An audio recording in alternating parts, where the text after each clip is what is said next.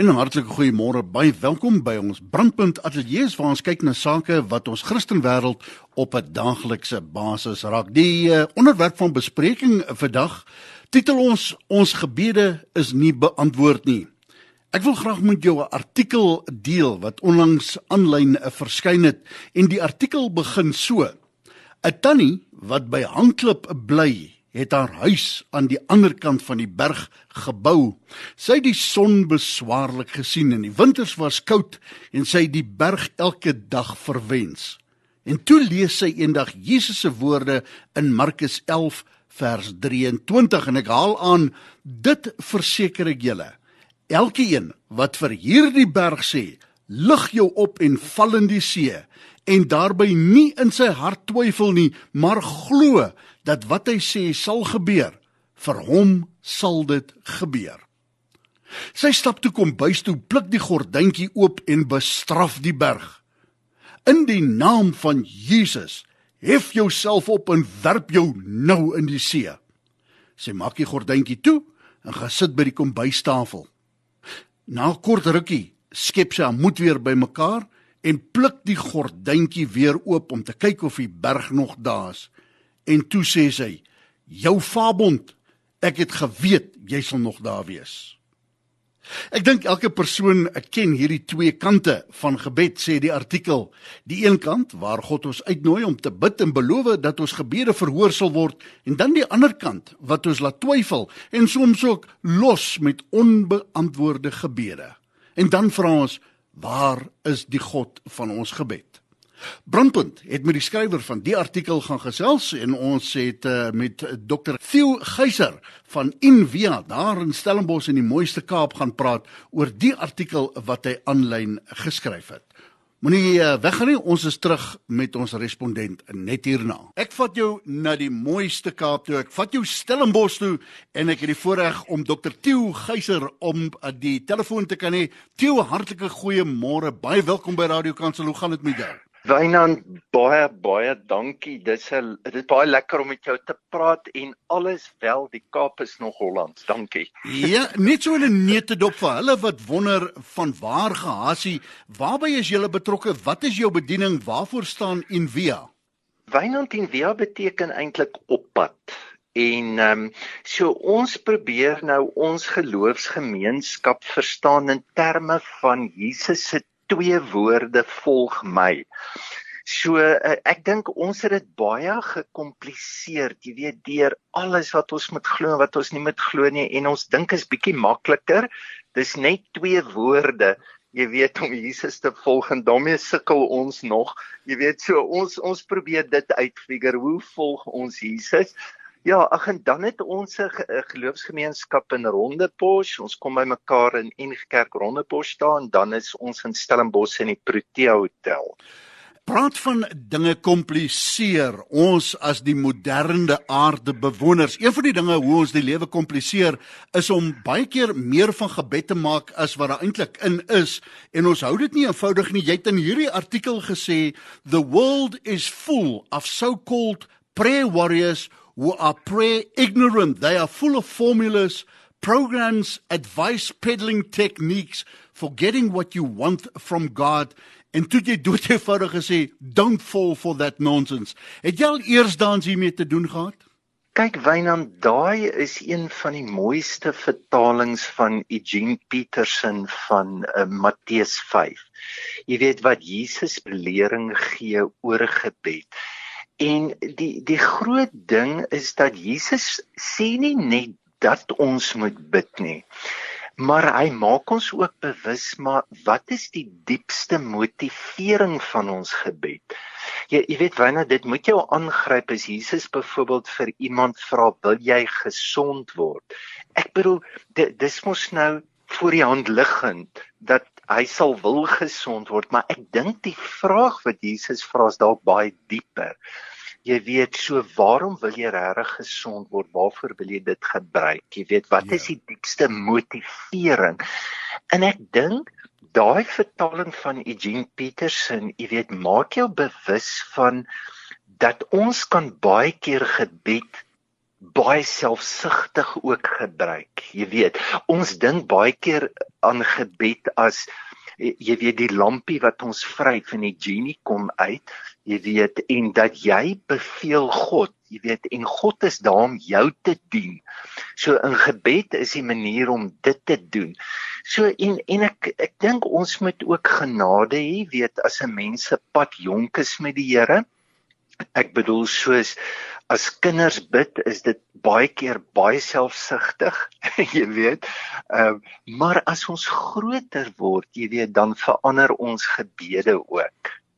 Toe jy sê spesifiek in hierdie artikel sê jy wat ons wel kan help met die vrae waarmee ons worstel is om eerstens 'n behoorlike definisie van gebed te kry. Uh ons tema vanoggend gaan doeteenvoudig ons gebede is nie beantwoord nie. Ek gaan jou nou terugvat na Markus 11:23. Daar's baie geskryf oor gebed, baie gesê oor gebed. Wat is jou definisie van gebed?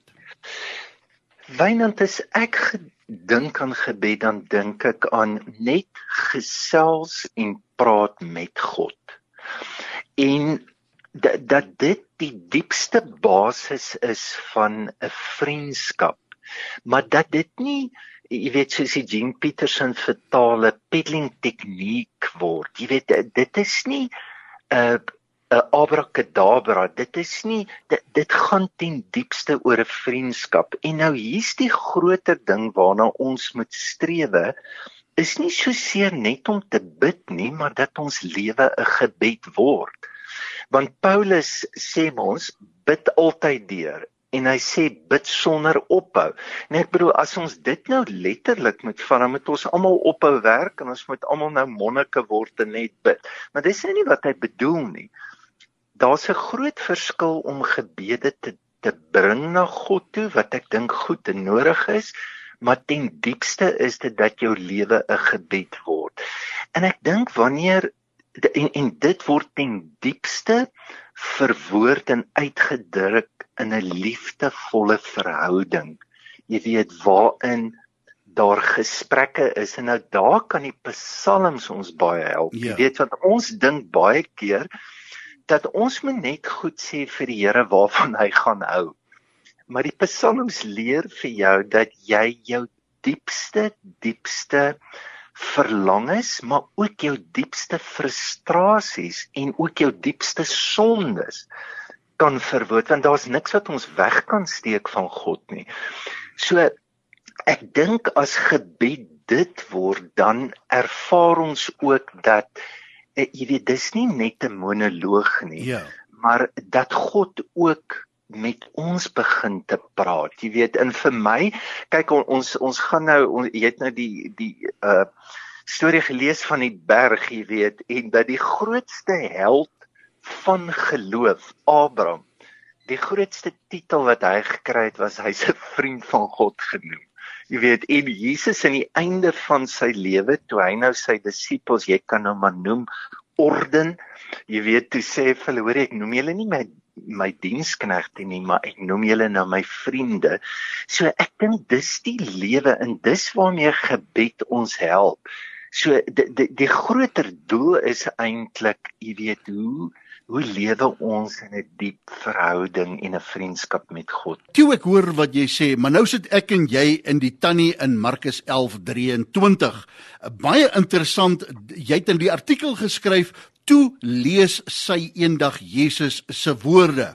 En swaar kry en frustrasie het 'n geneigtheid om ons na die Bybel toe te dryf partykeer in ons soeke na antwoorde. En dan lees sy Markus 11:23 dit verseker ek julle elkeen wat vir hierdie berg sê lig jou op of val in die see en dan staan daar en daarby nie in sy hart twyfel nie maar glo wat hy of sy sê dit sal vir hom so gebeur. Nou sê die woord van die Here ook, as iemand God wil nader, moet hy glo dat hy bestaan, dat hy 'n beloner is van die wat hom ernstig soek. Toe, my vraag is, was hierdie tannie 'n Christen gewees? Moet jy 'n Christen wees om jou gebede te, te laat antwoord?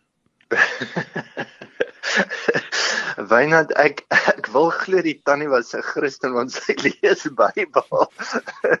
maar maar Wynand ek ek wil dit sê dat die Here antwoord nie partykeer as gevolg van ons gebede nie, maar ten spyte van ons gebede. Okay. so. En uh, ek bedoel ja, dit is nie net Christene wat bid nie, jy weet, uh, ek onthou toe ek in die weermag was, as ons kontak slaan dan was daar manne wat begin bid het nê nee, wat ek bedoel jy, jy sal nie in jou lewe ooit kon glo dat die ou bid maar as sy lewe in gevaar is dan bid hy en uh, want ek wil tog glo dat die Here daarna ook luister en sal help. Ja wel, daar was 'n dag wat ek so ongered soos 'n baksteen was en die Here het my gebed verhoor toe ek gevra het red my asseblief Here. Tieu maar tog vir mense wat sukkel met hierdie ding gebed wat nie beantwoord is nie, vra dood eenvoudig gee hy dan nie om vir my nie. sien hy my dan nie raak nie. Wat sê ons vir so iemand? Wynand, dis verskriklik moeilik, nê, nee, want ehm um, ons weet nie altyd hoekom daar's 'n stuk misterie ook in gebed. Jy weet, en ek bedoel ons sien dit mos nou in Christus se lewe dat sy lewe eindig nie met 'n uitroepteken maar dit eindig met 'n vraag. Jy weet, my God, my God, waarom het, uh, het U my verlaat? So daar daar was ook 'n diep worsteling en 'n wroging, maar die enigste hoop wat ons wel het, is dat daar altyd 'n opstanding is. Verstaan jy? En uh, as jy byvoorbeeld kyk na die storie van Job, jy weet daai is 'n baie belangrike verhaal wat ons eintlik bewus maak van stemme wat ons baie keer in die kerk hoor wat baie gevaarlik is en dis Job se vriende. Wat hom sê maar, hoor jy weet jy hoekom antwoord God nie jou gebede nie? Daar's sonde in jou lewe. Weet jy hoekom antwoord God nie jou gebede? Jy glo nie reg nie. Weet jy hoekom antwoord God nie jou gebede? So daai is dis 'n ongelooflike stuk wysheid.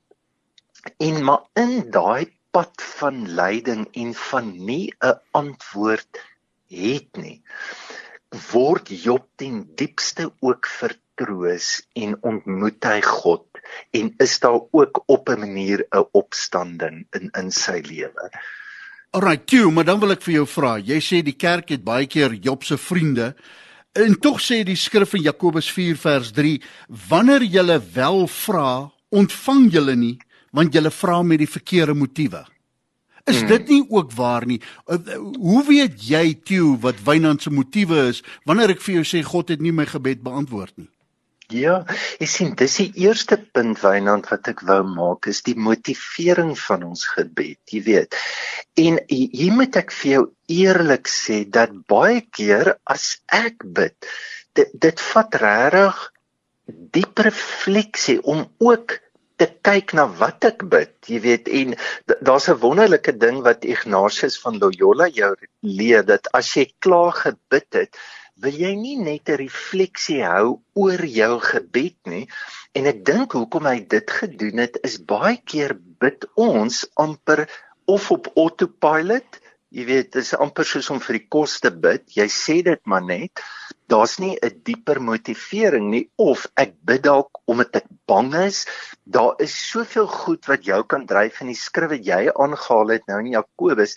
Hy sê julle bid nie ontvang nie. Hy sê om dit in julle welleste deur te bring. Ja. Daar's da 'n stuk selfsugtigheid agter die gebed. Maar wynand in dis wat ek glo wat gebed is, gebed help my om die motivering te sien van hoekom wil ek sekere goed hê. Ja. Want anderster word gebed amper geestelike materialisme. Jy weet, ek gebruik God om te kry en meer te en jy hoor dit baie keer in Christene, jy weet, ek is geseën of die Here bless my so en dan is dit altyd het dit net te doen met materiële voorspoed. Jy weet jy, eh, jy weet maar dis is mos nou heeltemal 'n paradoks met Christus se lewe want hy het geen materiële voorspoed nie. Hy het jy weet hy het totale ander lewe. Jy weet so nou daar's die lewe van Christus so belangrik. Jy ja, weet waar ja. ons kan sien ook as 'n template van waarvoor ons bid en waar en hoekom ons kan bid. Alrite, die Matthew, nou wil ek jou terugvat na ons tannie toe wat agter die berg gebou het. Ja. Ons kan haar sê tannie, hierdie gaan oor materialisme, jy het die son op jou voorstoep gesoek. Maar die een wat by ons in die ateljee was, wie se sussie oorlede is en tot in haar sterwensoomblikke het hulle geglo, maar Here, ons vra met suiwer motiewe, ons vra Here, genees haar. U woord sê wat ons kom vra, Here, u sal ons hierdie dinge gee. Wat sê ons vir daardie persoon wat se geloof baie swaar trek nou. Uh, jy het vroeër gepraat van 'n misterie in die gebed, maar maar hoe bring ons vir so iemand hoop en herstel wat sê, weet jy wat, my motiewe was suiwer, my hart was reg voor die Here. Hoekom het die Here nie my geliefde aangeraak nie? My man, my vrou, my seentjie, my dogtertjie. Hmm. Weet jy Wynand, ek dink enige persoon wat daai vraag probeer antwoord, gaan meer skade doen as jy weet om die persoon te help. Want dis soos jy gesê daar is 'n stuk misterie. En die Bybel het het verskriklik baie sulke verhale, jy weet, wat ook baie hartseer is. Jy weet ek bedoel hoekom het Jesus se beste vriend Lazarus doodgaan? Ja. Verstaan jy weet en dit is vir hom so belangrik dat hy selfs uit die dorp uit gaan en daar gaan sit en huil by Lazarus, jy weet, dat jy, jy sien dit ook self in in sy lewe dat baie keer is die lewe nie soos wat ons dit graag wil hê nie. Wow. Ek luister na jou en dan dink ek aan Johannes 11 vers 40 waar Jesus vir Martha sê, "Maar het ek nie vir jou gesê as jy glo, sal jy die almag en die openbaring van God sien nie?" Iemand sê nou dag vir my, "Tieu, Hy het gebid en die Here het hom nie geantwoord en hy vra toe vir 'n vriend van hom, "Hoekom dink hy die Here het hom nie geantwoord nie?" Toe antwoord sy vriend vir hom, "Man gaan pla iemand anderste, God is besig." Hmm, is is dit dalk 'n rede is die Here te besig of is die antwoord die Here nog ons gebede?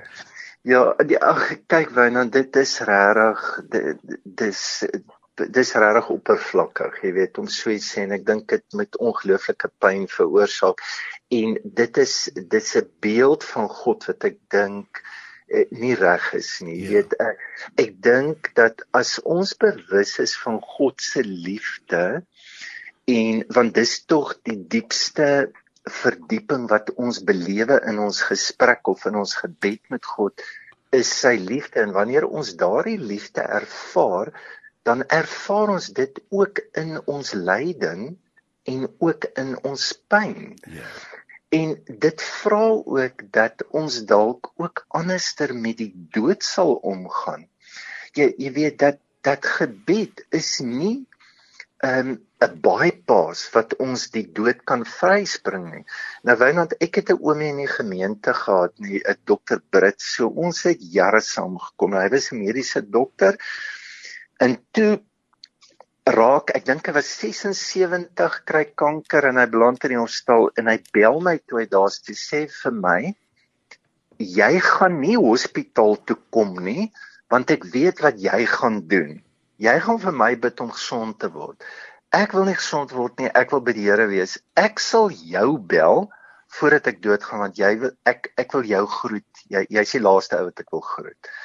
En kwart oor 9 die aand toe bel oom Okkert my en hy het sulke groot hande gehad. En hy vat daai hande van my en hy begin vir my dankie te sê en hy groet my en so is hy dood. Ehm um, eerste in in dit het 'n geweldige jy weet memory in my lewe gebring van wat die dood is dat jy verskriklik mooi kan gaan en dat ons almal wel doodgaan en dan die vraag is dan nou jy weet uh het ons beheer oor wanneer ons gaan jy weet is ja. is dit uh, jy weet is dit 20 is dit 30 is dit ek ons het nie want die groter werklikheid daar's kinders wat 9 jaar oud is wat duisende vandag in chemoterapie is ja. jy weet daar is en dit beteken nie dat jy God se liefde ook ten diepste in daai pyn en daai lyding kan kan ervaar nie. Jy Ek glo jy kan. Jy eindig hierdie artikel op 'n baie pragtige en ek wil jou herinner aan toe ons ons gesprek begin het, het jy gesê ons hanteer God baie keer as 'n Aladdin lampie, 'n Aladdin God wat jy blink vry want ons motiewe is verkeerd. En dan sê jy in die kerk beklei ons oor hoe hierdie lampie gevryf moet word, charismaties, kontemplatief en gereformeerd ensovoorts. En dan eindig jy deur te sê Jesus bid dat ons bewaar word van die bose wanneer ons bid bloot omdat gebed ook 'n donker kant het. As jy ons gesprek moet opsom vir hulle wat ver oggend na my en jou sit te luister en sê ek is ek is daai een, my gebed is nie beantwoord nie. Wat sê ons vir hulle? Hoe doen ons die pad vorentoe? Wynand, ek dink die feit dat daar nie 'n antwoord is nie, is die antwoord. Jy weet, dit is dit was met Christus so in, in die kruis ook. Jy weet, het God hom verlaat? nie hy het hom nie, maar dis ons ervaring. En baie keer is ons ervaring nie die werklikheid van dit wat besig is om met ons te gebeur nie en dit kan ons vertrou. Jy weet dat al dink ons dit is nie die antwoord nie op 'n manier is God ten diepste teenwoordig in wat dit ook al is. En dan Ehm um, Wynand ons moet onthou nê dat ons sal altyd hier op hierdie aarde in 'n raaisel wees, in 'n spieël wees wat ons probeer kyk, wat ons probeer verstaan, maar daar sal 'n tyd wees, jy weet, wat ons ten volle kan verstaan. Die dag is ons by God is en wat ons die volle restaurasie van God in in ons lewe ervaar. Toe ter afsluiting, voor ek groet, jy's 'n predikant, jy's 'n gemeenteleier, jy's 'n gelowige. Is daar al van jou gebede nie beantwoord in jou lewe nie? Ja, daar is baie wat nie beantwoord is en Wynand, kom ek sê vir jou, daar's 'n paar wat ek vandag nou dat ek ouer is, baie dankbaar is dat die Here hulle nie geantwoord het nie. Baie baie dankbaar. Dr. Theo Geyser van Envia in Stellenbosch, baie dankie dat jy jou hart met ons gedeel het en bovenal die woord van die Here. Wynand, baie dankie. Dit is baie lekker om saam met jou te kuier.